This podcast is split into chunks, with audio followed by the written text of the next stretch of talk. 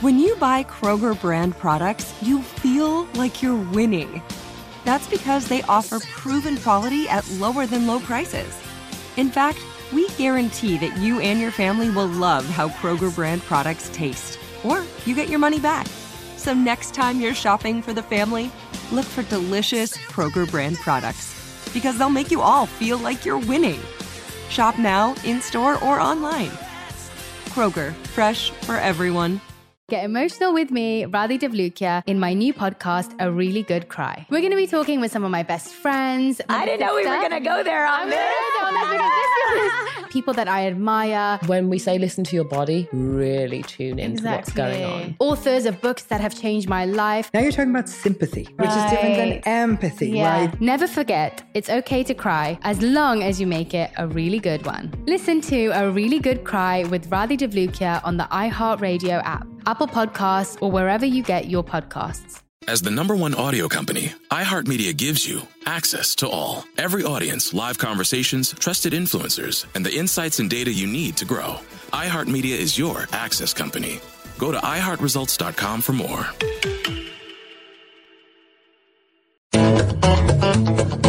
Go behind the wheel, under the hood, and beyond with car stuff from howstuffworks.com.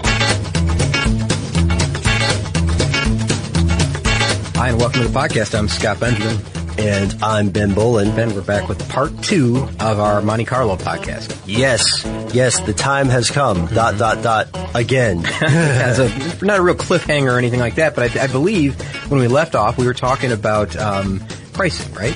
Yeah, we were talking about the pricing of the first gen Monte Carlo uh, compared to the base price and then the options added on, the ones that everybody added on, and how this compares to the other cars in the market at the time. Yeah, and then we even brought in the 2010 Chevrolet Camaro, which is uh, you know the, the the replacement for it in 2010. Yep. Um, so that that and how that translated into it. But you got to remember that you know this is a personal luxury coupe back in 1970. It was the and it became it was the cheapest car in the segment at the time, and that's why it just sold like crazy.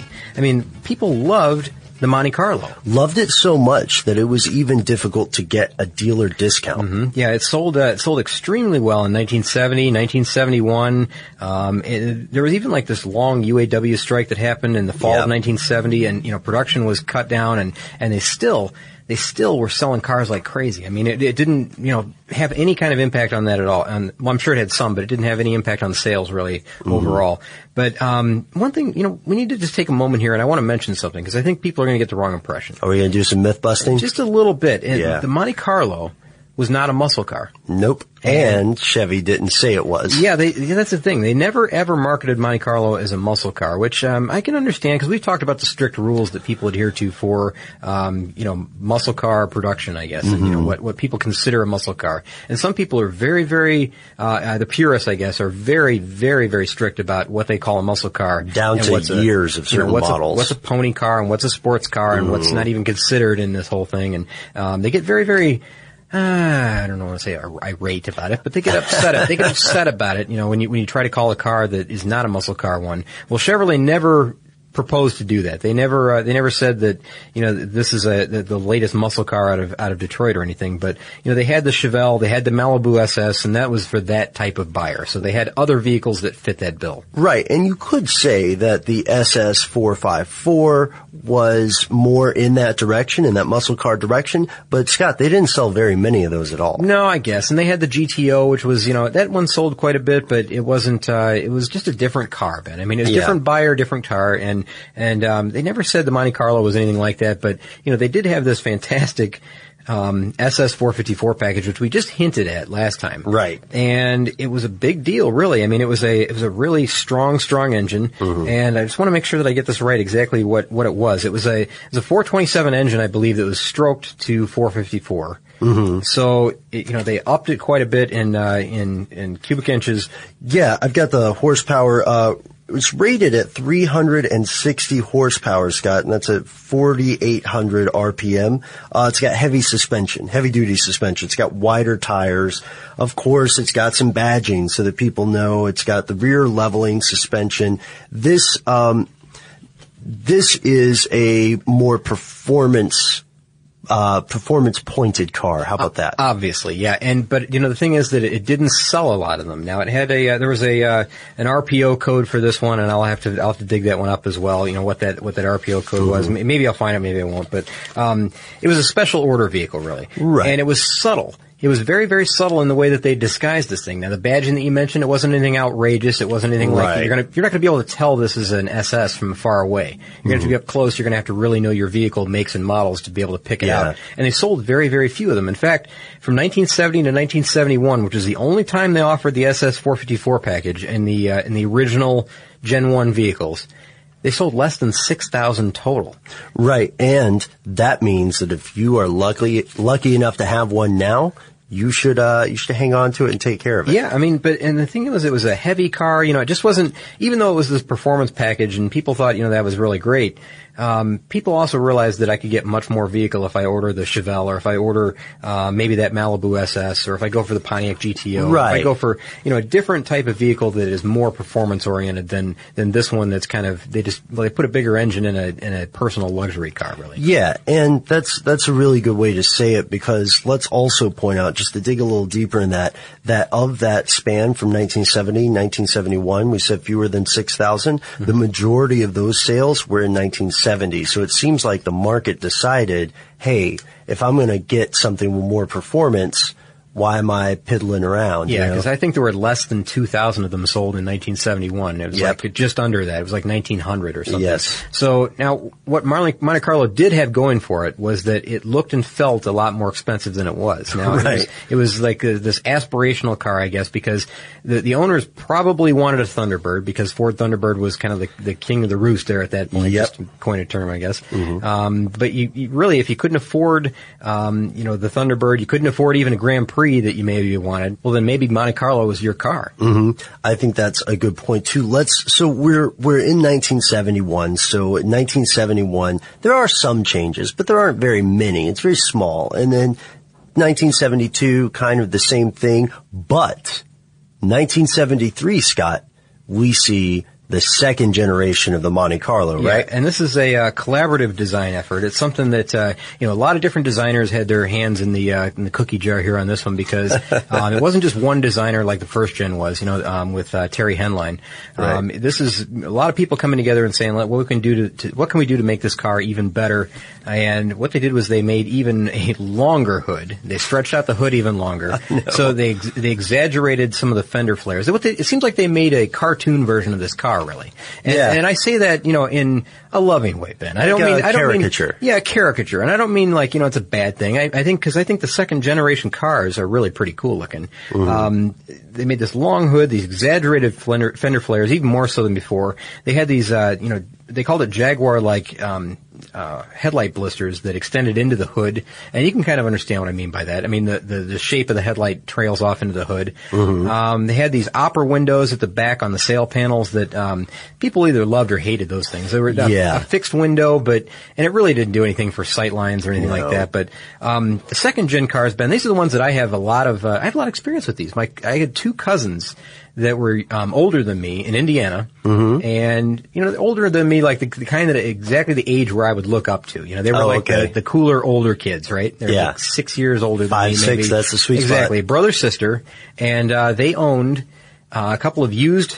Monte Carlos from the second generation at the same time. So Oh, when they're, cool. So when they were in high school, their parents, my aunt and uncle, bought them, bought the, the boy a, uh, a black one, all black. Really, really slick looking. Yeah, the second gen one. And, uh, the girl had a copper colored one with, I think it had a white top. I'm not sure. Maybe a white or black top. Okay. Vinyl top. Yeah. And, uh, these these cars were awesome. They were so cool. They're big V8s, long, long front end. Of course, you know, high school kids, so they had, at the time, you gotta remember like cassette tapes were pretty new. Yeah. a cassette player with like the equalizer, the booster and all that, you know. and- oh, wow. So you could change the bass and Exactly. treble. Play that Billy Squier as loud as you wanted to. but uh, that was uh that was the era that I'm talking about, like the late '70s. But they had the early '70s versions of these, and I thought those Monte Carlos were the coolest car around. Yeah, and I like your point about all the people who did weigh in on these. Uh, Irv Rybicki is one of the new players in the game at this time, but we've got some returners here. Uh, we got, uh, Bill Mitchell is still, um, still kind of the guy giving the green lights on these. Mm-hmm. Then there's Ed Cole. We've got Bill Porter, Charles Stewart. Um, and it's funny because when they look back in this in retrospect, when you have this whole stew of designers, or maybe a better comparison is when you have this many cooks in the kitchen, Mm-hmm. um, the origin of certain ideas gets kind of fuzzy. Yeah. So there, so you'll be talking to these people and they'll say, well, you know, I think those opera windows came from maybe, maybe that was Irv. I yeah. don't know. Yeah, and there's not even like the uh, the great computer file system that we've got now that you could just trace back to see who who submitted the idea originally, right? So Right. you could uh, you could say like I'm not exactly sure who came up with that, but uh, boy, that was a bad idea. Let's move on, even though it was your own idea. Right, exactly. And we toured, uh, that's a little close to home sometimes. Uh, we've, uh, so we're at this point, John DeLorean and, um, some of his entourage, we'll say, are watching this, uh, this black and silver model that's, uh, in the styling studios and DeLorean's guests go nuts and bananas. They love the second gen. And so, uh, John DeLorean says, do it, go, green light, don't change a thing. hmm And it sold really well again. Yeah. Uh, so the Monte Carlo is again proving itself a popular choice in the marketplace. It's it's priced right. People really like these coupes. You know, it's got these uh, exaggerated lines, like we said, that long, long front end, extremely short back deck, and this is going to be a um, a styling trait throughout the entire um, Monte Carlo history. Right. I mean, from beginning to end, you're going to find that long front end. You're going to find that that solid roof line. You're going to find the two doors. You're going to find that very very short rear deck lid. Yeah. And uh, and that's a st- those are styling cues that are going to follow it all the way through. And uh, and second gen was no ex- uh, you know exception. And people loved it. They sold they sold extremely well again. And they sold all the way through. Um, what was it about 1978? I think Ben. Yeah. When uh, when they decided that you know it's time to make another change. And this change was well, it's a pretty dramatic one. They downsized significantly the size of uh, the overall size of the vehicle in 1978 Um, as they did with all other General Motors products at the time, because you know there was a, another fuel shortage crisis going on. It was like uh, you know this tr- trying to cut back on some of these giant um, you know land yacht type vehicles that they Yeah. have because they had they had a bunch of them still. Even in the late seventies, they were still building really really big cars In the I mean, midst of gas crisis. I mean, take a look at take a look at a photo of a second gen uh, um, Monte Carlo, and just look how big that thing is, and how heavy those are, and the size engines that those would require.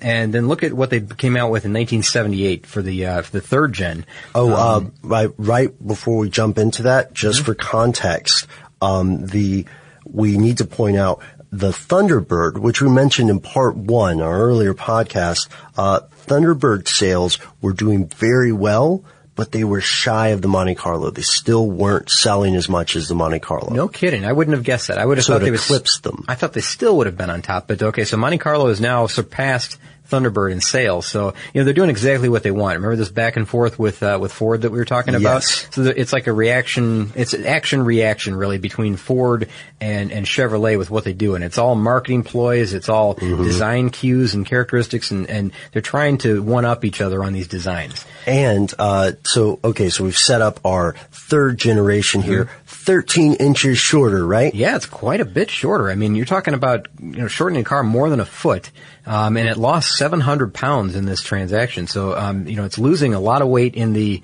um, in the interim between second gen and third gen. Oh, about 318 kilograms No. for our friends outside of the U.S. Very good, Ben. Very good. Thank you. And uh, it sold really well again at first. Now it's a much smaller design. Of course, they're still being powered with these big V8 engines. Yes. Um, so you know, people are still loving that. You know that it's uh, it's still got all the power of the American car, American coupe that they wanted. Uh, but it's it's definitely a much smaller package and it's a more efficient package. Right. Um, even, But- I mean, again, big V8. Yeah, still got a big uh, V8, yeah. and you would think that you would think that because it's lighter and there's just less body for the engine to move, Mm-hmm. that people would love it. But sales dropped in 1980. Uh, dropped isn't even a fair word. They plummeted. Yeah, they uh, they they started to well, they didn't. I'm not going to say slowly creep off, but uh, they, they did. They they just dropped right off. It was uh, it was kind of the end of an, an era, I guess. Um, Yeah. And again, they said, well, man, this is not long after this, Ben. They decided that they needed to do another facelift on this thing. So in the mid '80s. Uh, they came out with an SS model, which they hadn't had again since 1971, Mm-hmm. and uh, they also came out with like a semi fastback aero coupe, you know, for NASCAR Mm-hmm. uh, homologation, homologation purposes. You know, so they had to build a certain number of these fastback Right. um, aero coupes. And that's a homologation is where you have to have a car that is technically in production for it to participate on the track. Mm-hmm. And so that's why you'll see these production cars have production runs of, you know, like 12. Yeah, something low, low, low like that. And oftentimes it'll be like 200 or Yeah, I know. like I'm that. exaggerating, But, but- in cases, Ben, there's some cases where maybe they will have like 12 or something like that, Yeah. where they just need to compete in one series and it's a small series. In some of these bigger international series, they require several 100 Mm-hmm. where they hold a few back for, uh, you know, for the, for the actual race cars. But it doesn't work. This No. strategy doesn't no, work. it doesn't work because, you know, this mid-80s facelift that we're talking about, even with the addition of the SS model and the fastback and all that, uh, the sales just continue to fade until, um, they decided that, you know, in 1988, we're just going to have to give this up for a while. Get emotional with me, Radhi Devlukia, in my new podcast, A Really Good Cry. We're going to talk about and go through all the things that are sometimes difficult to process alone. We're going to go over how to regulate your emotions, diving deep into holistic personal development, and just building your mindset to have a happier, healthier life. We're going to be talking with some of my best friends. I didn't know we were going to go there on I'm this. gonna go on this because this is people that I admire. When we say listen to your body, really tune into what's going on. Authors of books that have changed my life. Now you're talking about sympathy, which is different than empathy, Yeah. right? And basically have conversations that can help us get through this crazy thing we call life. I already believe in myself. I already Yeah. see myself. And so when people give me an opportunity, I'm just like, oh, great, you see me too. We'll laugh together, we'll cry together, and find a way through all of our emotions. Never forget, it's okay to cry as long as you make it a really good one. Listen to A Really Good Cry with Radhi Devlukia on the iHeartRadio app, Apple Podcasts, or wherever you get your podcasts. If you love sports and true crime, then there's a new podcast from executive producer Dan Patrick and hosted by me, Jay Harris, that you won't want to miss. Playing Dirty Sports Scandals. Each week, I'm squeezing the juiciest details from some of the biggest sports scandals ever. I'm talking Marcus Dixon, Olympic gymnastics, Cain Velasquez, salacious Super Bowl level scandals. Join me on the dark side of sports by listening to Playing Dirty Sports Scandals on the iHeartRadio app, Apple Podcasts, or wherever you get your podcasts. What's up, everybody? This is Stephen A. Smith. When I'm not at my day job, First Take, you can find me in my studio hosting the Stephen A. Smith Show podcast. Tune in every Monday, Wednesday, and Friday, at the very least, as I bring you all new episodes that feature the biggest headlines in the world of sports, pop culture, business, and politics. You'll hear my unfiltered opinions on those nauseating Cowboy fans, the chaos in Washington, D.C., and trending topics on social media, as well as my straight shooter interviews with top celebrities and game changers. And I occasionally give out love advice. Yes, it's true. If you want to know my true feelings about something, I'll give it to you straight. So listen to the Stephen A. Smith Show podcast on the iHeartRadio app, Apple Podcasts, or wherever you get your podcast. Right, and there is no production of Monte Carlos between um, about the I'd say the end of '87. Yeah, and you know what? I do I do want to mention something before Yeah. everybody gets you know upset with us. We're going to go back and talk about NASCAR after all this. So Yeah. NASCAR is huge throughout this whole time. We'll get to it, I promise. But you know, from 1988 to 1995, no Monte Carlo production at all, and then in 1995. Chevy kind of resurrected this old, the old Monte Carlo name for um, a front-wheel drive coupe, which was, you know, kind of a new okay. idea for them. Yeah, all right. So if I could take a second on this one, Of course. Uh, the thank you. The uh, the first four generations, Mm-hmm. rear wheel drive, closely related to the Grand Prix. It's a, it's uh, this Mm-hmm. Big V8, powerful. Big V8, yeah. Thank you for pointing that out too. Uh, fifth generation comes back and I can say this because I owned one. Um, this thing is totally different car. Yeah. It's got a front drive. Uh, it's on a Lumina body. People, a Lumina body. I'm sorry. uh, and it's not the same inch it like the V8 is optional later on. Yeah, it's a it's a two door Lumina is what it is really. And, Yeah, uh, that's fair. I mean that's that's what it is. It's a two door Chevy Lumina, and uh, it again, Ben, I don't know how it happened. Maybe it's just nostalgia here, but it sold actually pretty well.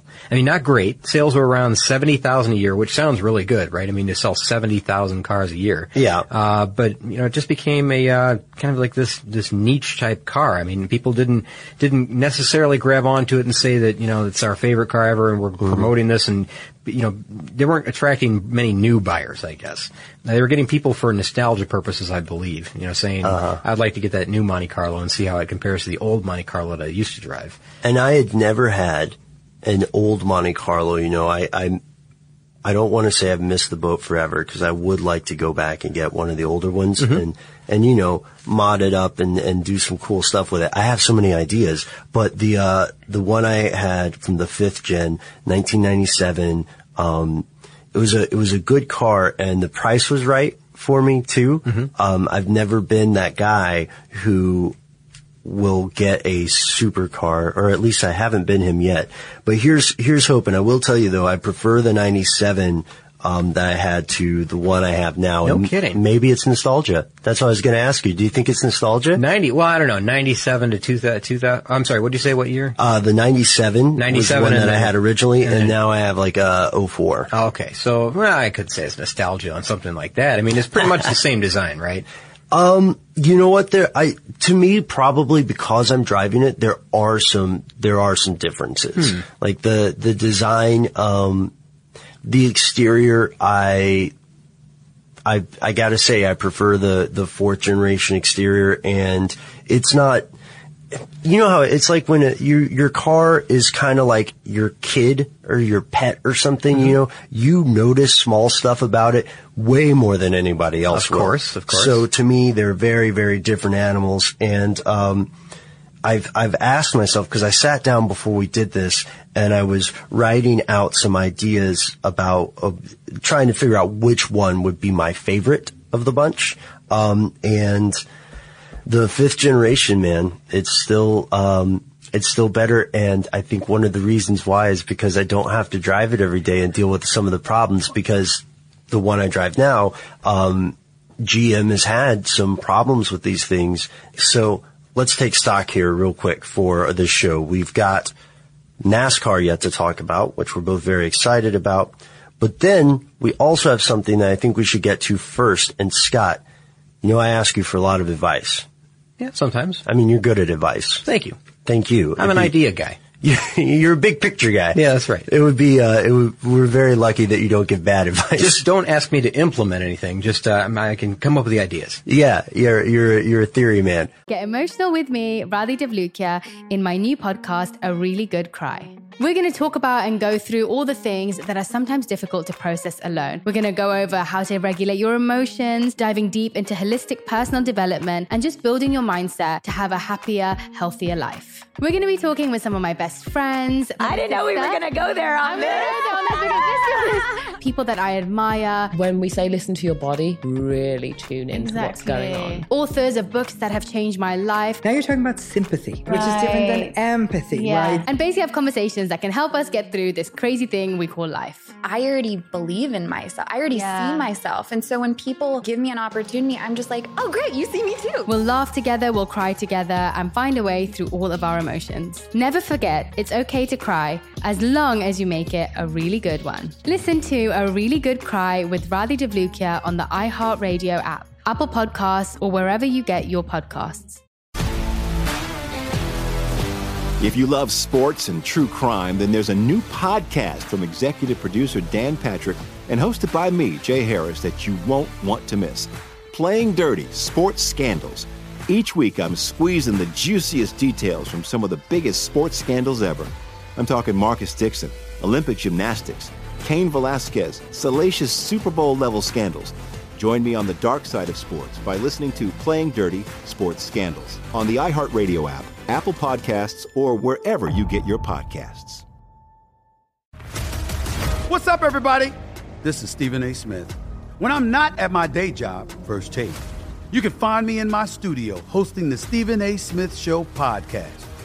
Tune in every Monday, Wednesday, and Friday at the very least as I bring you all new episodes that feature the biggest headlines in the world of sports, pop culture, business, and politics.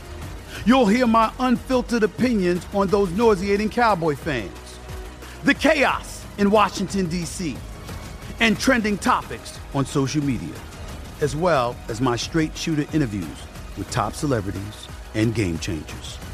And I occasionally give out love advice. Yes, it's true. If you want to know my true feelings about something, I'll give it to you straight. So listen to the Stephen A. Smith Show podcast on the iHeartRadio app, Apple Podcasts, or wherever you get your podcast.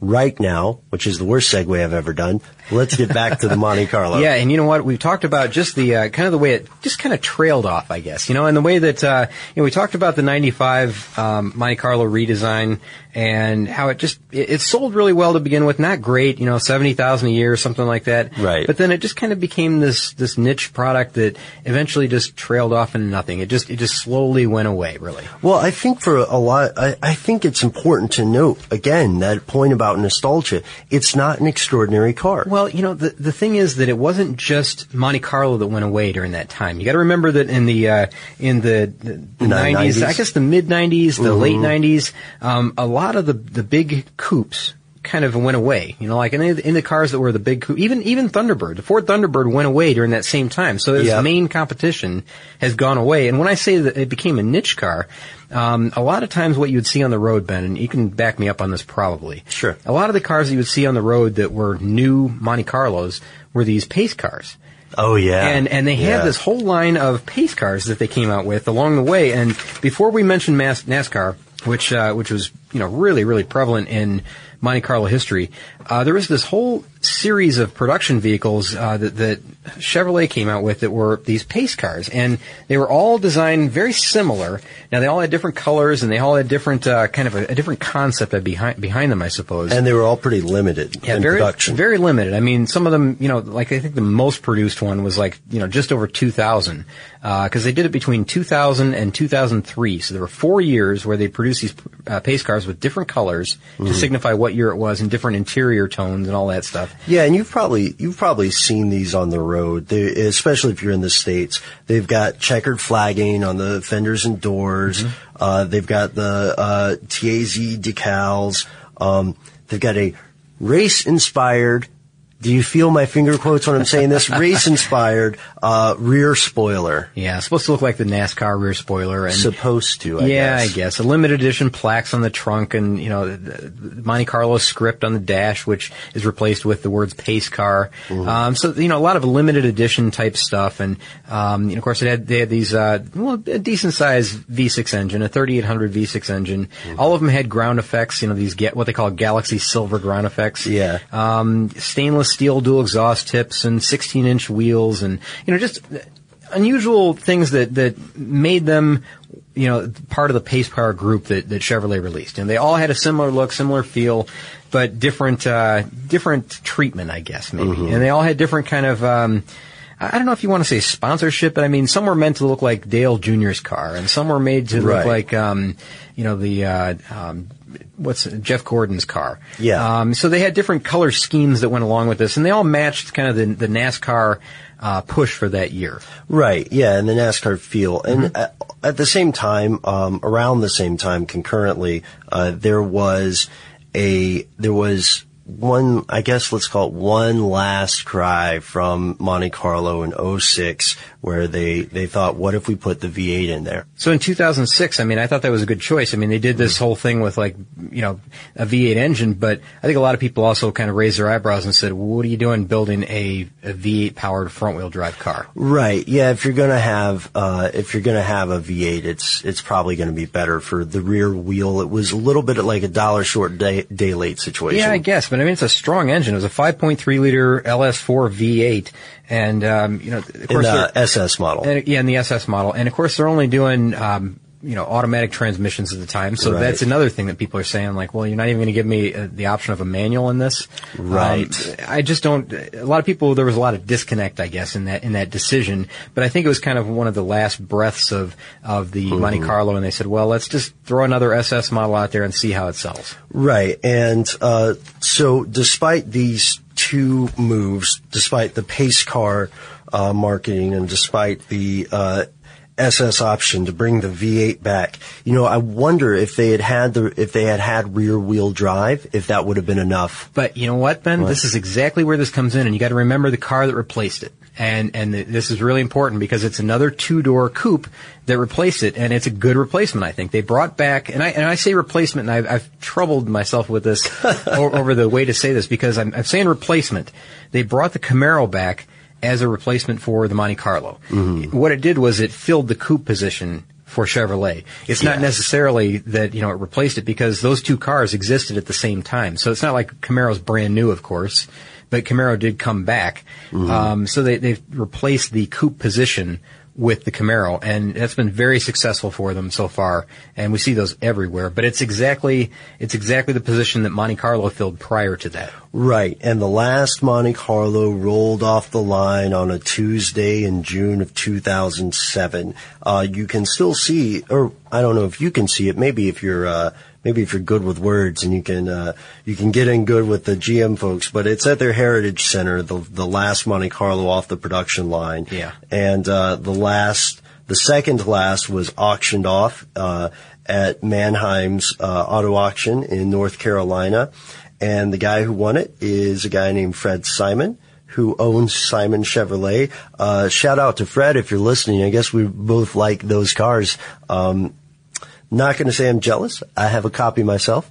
I would be jealous, Ben, because that one was signed by everybody, I believe, at the Brickyard 400. Ah, that's uh, true, On that yeah. final weekend. So Mhm. uh, that, was, that one's got kind of a, a lot of nostalgia to it, I suppose. And to, to own the last saleable car uh, from a, from a product line, that's a big deal. That's why they auction off stuff like that. I mean, that's why Yeah. it, it ends up bringing a lot of money for charities. Now, the last thing, Ben, that I want to cover here, and I think uh, have you got any more on, on Monte Carlo that you want to say? I mean, maybe just uh, maybe a final word from you after this, but.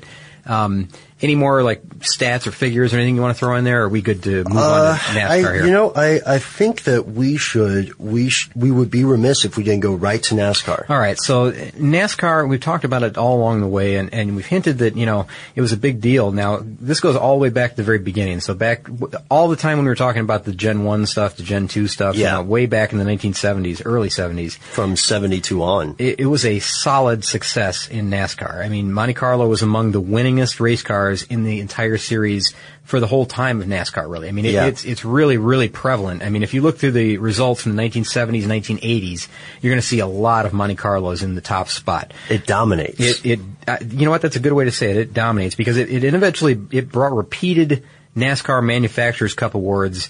Um, you know, all the way until its discontinuation through uh, through 2007, really, uh, for Chevrolet. So you know, it was a very very successful car. They had the big you know the, the big body cars from the 1973 to about 1977. Yep. In 1980, NASCAR moved to a smaller wheelbase car, um, which was, you know, any of the cars built by Detroit were a little smaller in 1980. Uh, so they moved to this like 110 inch wheelbase, and they responded to that. And that's when they came out with that flat nose Monte Carlo car from the 1981-82.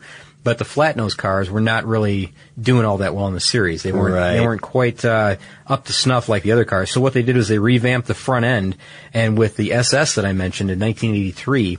You know, when they redesigned that, um, they brought the SS nose to NASCAR as well, and it became again, it became dominant in the series. It was just a matter of changing that front nose on the car, on the production car, that allowed them to do it in NASCAR, that allowed them to come back into victory circle. So and through the rest of that decade, right? Through the rest of the 80s. through the rest of the 80s, all the way until, uh, you know, it discontinued in 88. Mm-hmm. And then in 1995, they actually made a comeback again. And there was like this whole rear fender controversy you know, between allowing them to use different metal than the sheet metal used on the production Right, was NASCAR bending the rules exactly. for the racing And- legend. And, I think they were in a little bit, and uh, but you know, of course, to get Monte Carlo back on the track, I think they were all excited about doing that. So they they bent them a little bit, and then eventually things worked their way out. And then finally, um, you know, from '95 until about 2007, it was re- finally in 2007, I should say, it was replaced by the Impala, and that's what Chevrolet's been fronting ever since. So. And I, I, man, are they back on? Are they on Camaro now? I don't even know at this point what they're doing. Um, Impala may be the car, but anyways, it's uh, it's it's definitely not the Monte Carlo that's been around since uh, or that ended around 2007. Yeah.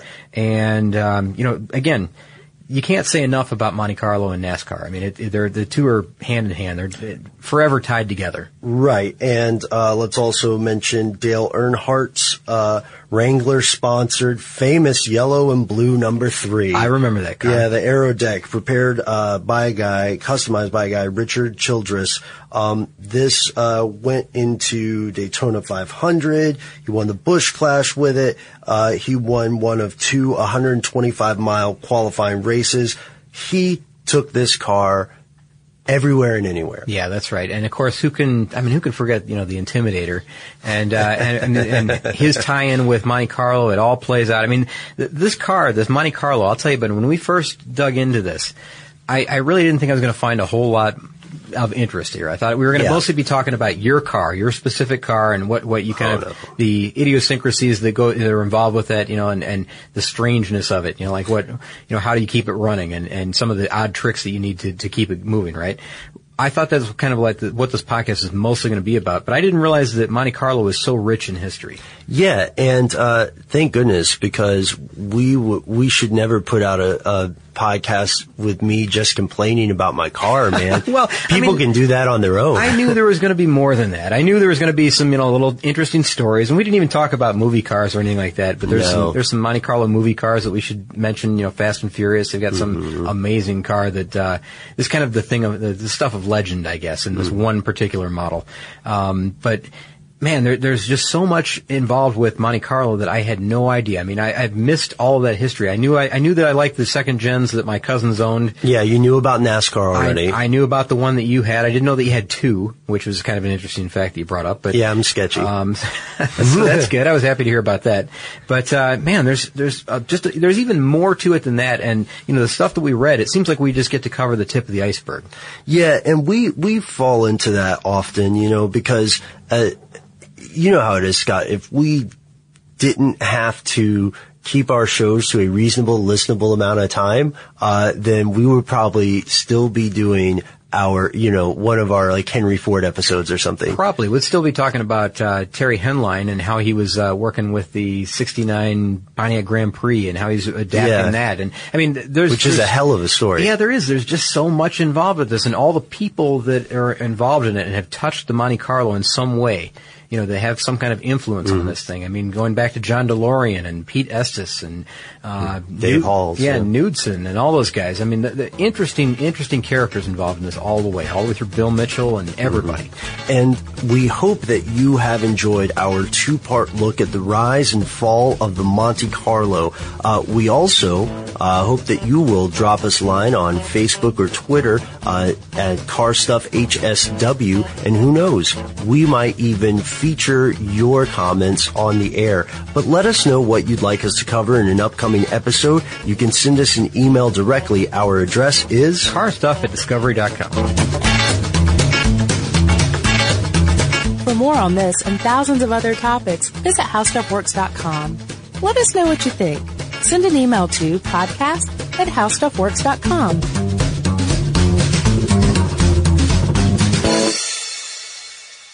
Get emotional with me, Radhi Devlukia, in my new podcast, A Really Good Cry. We're going to be talking with some of my best friends. I didn't know we were going to go there on this. People that I admire. When we say listen to your body, really tune into what's going on. Authors of books that have changed my life. Now you're talking about sympathy, which is different than empathy, Yeah. right? Never forget, it's okay to cry as long as you make it a really good one. Listen to A Really Good Cry with Radhi Devlukia on the iHeartRadio app, Apple Podcasts, or wherever you get your podcasts. If you love sports and true crime, then there's a new podcast from executive producer Dan Patrick and hosted by me, Jay Harris, that you won't want to miss. Playing Dirty Sports Scandals. Each week, I'm squeezing the juiciest details from some of the biggest sports scandals ever. I'm talking Marcus Dixon, Olympic gymnastics, Cain Velasquez, salacious Super Bowl level scandals. Join me on the dark side of sports by listening to Playing Dirty Sports Scandals on the iHeartRadio app, Apple Podcasts, or wherever you get your podcasts. What's up, everybody? This is Stephen A. Smith, host of the Stephen A. Smith Show podcast. Tune in every Monday, Wednesday, and Friday at the very least as I bring you all new episodes that feature the biggest headlines in the world of sports, pop culture, business, and I answer your phone calls and respond to your tweets. You'll hear my unfiltered opinions and straight shooter interviews with top celebrities and game changers. All that and more. So listen to the Stephen A. Smith Show podcast on the iHeartRadio app, Apple Podcast, or wherever you get your podcast.